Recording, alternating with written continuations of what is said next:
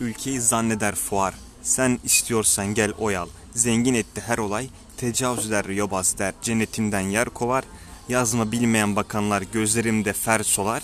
Saraylarında her odaylı halkım sen ve ben kobay.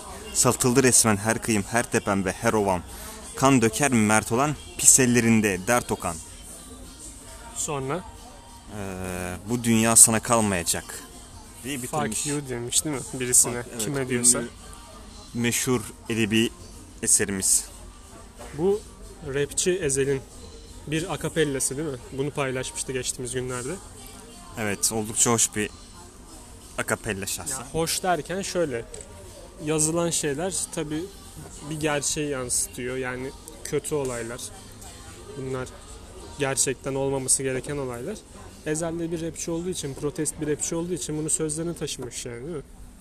Evet aslında oldukça hoş. Ee, Ezel tam bir şaşırtıcı bir şey çok güzel bir protest eser ortaya çıkarmış. Bu konuda Susamam kadar iyi olduğunu düşünüyorum. Hatta ondan daha iyi bile olabilir tek başına. Peki bunu yapmak için Berlin'e gitmeyi mi bekledi? İşte orada da aslında bütün şeyin sonucu çıkıyor. Bu soruya verilebilecek cevabı zaten çoğu kişi tahmin eder. Değil mi? Aslında bunu geçelim direkt. Yani bu direkt geçilmesi gereken bir konu çünkü e, bu ülkede doğuran her şey gittiği tek yer hapisler. Yani Bu kadar da açık söyleme. Bunu da Ezel söylüyor diyelim bari yani. Yok bu genel olarak bütün ülkenin bildiği bir şey hani ağaçların yakılması veyahut da sayın neydi Türkiye'nin yok Bursa'nın eski eski Büyükşehir Belediye Başkanı Recep Recep Bey evet onun Bursa'yı komple soyması gibi düşünün. Yani bunu bütün Bursa halkı bildiği halde kimse oturup bir şey yapmaz. komple Bursa'yı soyduysa bu adam. Neden bu adama Türkiye'nin en güzel ekonomik olarak yönden gelişen şehir ödülü verildi? E, abi ülkedeki bütün Bursa'daki bütün altını adam aldı çıkarttı. Yani Olayın ikinci boyutu da şu. Madem sen bu adama ödül verdin niye sonrasında bunun istifasını istedin? Ya bu senin Cumhurbaşkanımız ve devletimizin bileceği iş. Bunlara çok kafayı yoramayacağım. Devletimiz dediğin Devlet Bahçeli mi? Hayır tabii ki AK Parti'den bahsediyorum. Şimdi sen o zaman Amerikancı mantıklı düşünen bir adamsın. Government hem hükümet anlamına gelir hem devlet anlamına gelir ya. Sen o zaman burada hükümeti devletin kendisi mi görüyorsun? Ben mi? Yoksa hükümet mi kendini öyle görüyor? Ben aslında hükümeti daha çok şöyle anlatayım bu kendi görüşümü. Ben daha çok hükümeti bir hmm, Mekanizmaya mı benzetiyorsun? aynen mekanizma, mekanizmanın beyni olarak düşün. Devlet dediğimiz yani hükümet dediğimiz mantık devletin bu mekanizmanın başıdır. Peki şimdi mekanizmanın beyni diyorsun da abi hangi hükümetten bahsediyorsun? Bir kere bir bakanlar kurulumuz var mecliste. Bir tane de Cumhurbaşkanlığı kabinesi denilen bir kurul daha var. Orada da işte danışmanlar falan filanlar var. Hani biz Cumhurbaşkanlığı sistemine tırnak içinde A Haber için başkanlık sistemine biz niye geçtik? İşte hani paralel devlet yapılanmaları bitiyor falan filan her şey tek elden ve daha etkili ve daha hızlı kararlar verilecekti değil mi? Ya öyle değil miydi? Bunlar söylenmedi mi? Bunlar söylendi çok iyi hatırlıyorum.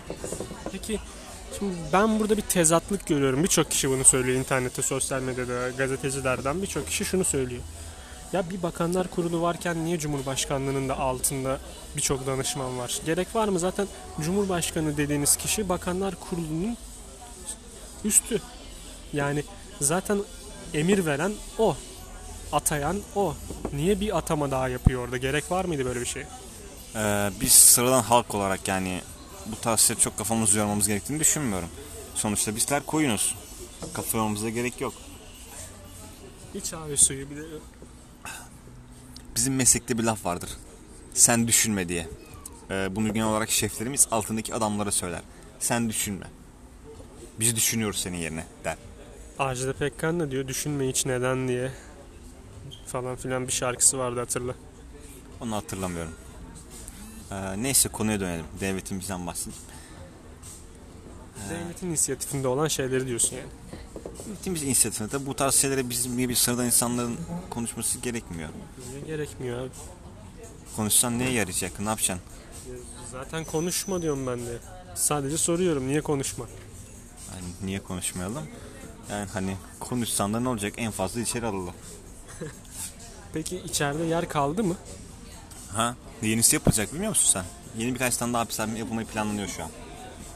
Hani geçtiğimiz günlerde Adalet Bakanı zaten söylemişti bir şeyler açacağız falan filan. Açıldı mı açılmadı mı bilmiyorum takip edemedim. Ama gayet güzel konforlu hapishaneler geliyormuş yoldaymış diye biliyorum. Yani böyle iddialar okudum. O iddiaların yalancısıyım diyeyim. Tabii orta çağ konseptli birkaç hapishanemiz hizmete açılması planlanıyor. Ben de öyle şeyler duydum haberlerde ama bakalım. Peki bana şunu açıkla. Niş kafeler açılıyor artık. Hani bazı yerlerde Star Wars kostümüyle gir, girmen gerekiyor. Bazı yerlerde işte o tarz anla yani. Ya da Marvel karakterleri kostümleriyle girmen gerekiyor falan. Ya bir kafe var abi. Niş kafe örneği bu artık gün, günden güne artmayı, artması kafe. planı. Konsept olay şu. Hapishane kıyafetleri giydiriliyorsun ve ayağına falan pranga bağlanıyor. Bu şekilde kafenin içindesin. Mesela Kore'de falan bir kafe var. Sen arkadan kır başlıyor böyle. Bu kafede öyle bir kır başlama olayı yok da yani. Bir kere sen orada prangalısın abi. Ee, evet bu konsept kafeye diyordum. Hatta Görükle'de falan açıldı. Sonra kapandı. Battı yani. Ee, ha, Japonlar da mesela bu tarz konsept kafeleri çok severler. Ee, ne hizmetçi kafe falan vardı herhalde onlarda da. Öyle şeyler vardı. Neyse konumuz konumuz neydi lan? Konumuz yok ki. Konumuz yok mu? Neyse o zaman başka bir konuya geçelim. Konumuz şu bir dakika ya. Şimdi en başta rapçiyle başladıysak iki yeni rap şarkısı geldi Ceza ve Norm Ender'den. Dinledin değil mi ikisini de? İkisini dinlemedim ama ikisi de şey Instagram'a falan düştü orada falan gördüm. Zaten Instagram'da bir rekor kırdı Norm Ender. Evet Normanler son günlerde en çok nefret edilen rapçi ünvanını aldı ne yazık ki. Ama bu son şarkısı yine o kadar nefret edilesi bir şarkı değil diyorlar. Ya bu şarkıyı ben çok dinlemedim hani Instagram'da düştüğü kadarıyla gördüm. Şarkı güzel. Ben de Biraz beğendim. eski günlerine dönüyor falan ibarelerini alanlar varmış. Ee, şimdi hiçbir MC'nin artık eski haline dönebilecek ihtimali yok. Hani bu Sagopa'dan da belli, Ceza'dan da belli. Gerekirse Fuat'tan da belli. Yani O zaman artık Fuat böyle yumruklu olaylara karışmaz mı diyorsun? hayır Fuat daha şey bir insan oldu. Oturaklı, ağırbaşlı bir insan olduğunu düşünüyorum. Yogaya mı başladı? Yogaya başlamadı ama son günlerde eskiden Fuat'a ayı derlerdi. Ayı bir adam olduğunu falan düşün söylerlerdi. Artık öyle bir adam olduğunu olmadığı belli oluyor. Çünkü sık sık kamera karşısında birkaç defa gördüm. Abi bir dakika sık sık kamera karşısında görülen adamlar ayı olmuyor mu? Bu bir de şimdi niye milletin ayılığına girdik yani şimdi? Biz sanatsal bir şeyler konuşalım diye buradayız. Hayır ben sadece yani bu konu eski muhabbetlerden açıldı hani. Mesela bazı ins- insanlarda görüyorum bu son günlerde rap popüler olduğu için çok fazla tartışma konusu oluyor. Mesela eski Sago yok ya da eski ceza yok diyor insanlar. Eh haklılar mı? Haklılar tabi. Yani bu Ya bir- birisi de, de hep eskideki gibi mi kalmak zorunda o da var. Bir insan hiç değişmeyecek mi? Ya da hep öyle kalırsa da bir tek düzeli olmayacak mı? Aynı bu Emre Aydın olayı gibi. Emre Aydın'a sormuşlardı zamanında. Niye hep melankolik şarkı yapıyorsun? Yani hep mi mutsuzsun? Yo dedi yani hiçbir zaman mutsuz değilim ki. Tutan şarkım melankolik olduğu için hep oradan gittim dedi yani. Ya bu da bence çok mantıklı gelmiyor. yani bir insanın değişme ihtimali yok diye düşünüyorum ben. Mesela Emre Aydın'ın iki tane şa- afil yalnızlık bir de Yok soğuk değil. Hmm, 4 yıl olmuş. Bak o iki şarkısı mükemmeldir. Ama onun dışında hiçbir şarkısını sevmem. Soğuk dahil. Hani bu İşte o zaman popüler kültürü oynamış oluyor diyorsun. ya, popüler kültür oynamak da değil aslında bu hani. İnsanlar değişiyor diyelim. Hani bu kimse sabit aynı stili koruyamaz. Ajda Pekkan aynı stilini koruyabiliyor mu? Soruyorum. Yani Ajda Pekkan hangi anlamda? Estetikler falan yaptırarak aynı stilini korumaya çalışıyor tabii. Aa, o anlamda demek istiyorum müzik olarak. Anladım anladım. O bozuldu zaten ya. Kusura bakma Ajda Hanım. İşte o zaman çok da şey yapmamıza gerek yok. Bir yıllardır çizgisini korumayan kim var? Koruyan mı korumayan mı? Koruyan. Koruyan Yani belki yaşadığı dönemde Cem Karaca diyebiliriz falan. Ya da Barış Manço'nun stili hep biraz ya kendisi hep aynı çizgideydi diyebiliriz yani. Ya aslında o zamanlar biraz da sabit bir dönem gibi düşün. Hani bu dönem biraz daha değişik. Sürekli bir yenilikler çıkıyor, sürekli bir değişiklikler var. Mesela şöyle galiba 3 başattan bahsedilebilir. Barış Manço, Cem Karaca ve Erkin Koray. Bunlar kendi alanlarında birbirlerini geçebilmek için hep kendi alanlarına yönelen insanlar gibi. Tamam hepsinde bir rock tınısı falan varsa da hepsi rock'ın farklı kollarını yaptı en nihayetinde. Aslında Barış Manço, Cem Karaca bu tarz insanlar dediğin gibi rock müziğe ilk başta çok şey katmış insanlar. Ondan sonra Erkin. Ergin Koray, Peki ben sana şimdi buradan konuyu şuraya getireceğim. Rap müzikte şu an çok farklı tarzlar duyabiliyor muyuz yoksa herkes aynı rap müzik tarzında mı şu yıllarda, şu dönemde? eee, şöyle örnek verelim. Yani tutan bir tarz var o tarzın üstüne biz gidelim falan filan. Trap herhalde şu an en çok tutan trap diyebiliriz. Benfer olsun. O pembe kafa adı neydi? Kontra. Kontkar olsun. Ez, ezel diyemeyiz herhalde trap'e. Diyemeyiz. Güzel her şeyi yapıyor diyelim. Ezel karışık evet. Ice zamandan da. Reggae de yapıyor, rock da yapıyor falan filan. Rock da o kadar yapmıyor da yani. Türkü de okuyor falan yani. Öyle bir adam. Mesela Jack. Evet trap'in bana, bana göre trap'teki en iyi adam Jack'tir.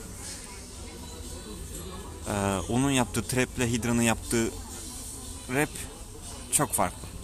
Çünkü bir rap, diğeri trap hani. Herkesin kendi şeyi var bana göre şu an. Şimdi kimse Ben Fero gibi hecelemiyor. Veyahut da kimse Şehinşah gibi şey kullanmıyor. Ototune. Veyahut da kim... Tune. Tune. Artık ne dersen. Şimdi adamlar linçlemesin. Haklısın pardon. Ee, mesela eski Hydra'dan ve yeni Hydra'dan bahsedelim. Hydra'nın eski müziklerini dinlemişsindir. Son Meş- Mr. P'yi bilirsin. Mr. P. Evet. Bu Hydra Boy'du yıllar önce. Kendisinin Hydra Boy denmesine de pek hoşlandığını zannetmiyorum. Hydra fanıyım ben diyor ama sevmiyor yeni Hydra'yı nedense. Ee, aslında ben de yıllarca Hydra fanlığı yapmış bir adamım. Bu son çıkarttığı albümde birkaç şarkı oldukça hoş aslında.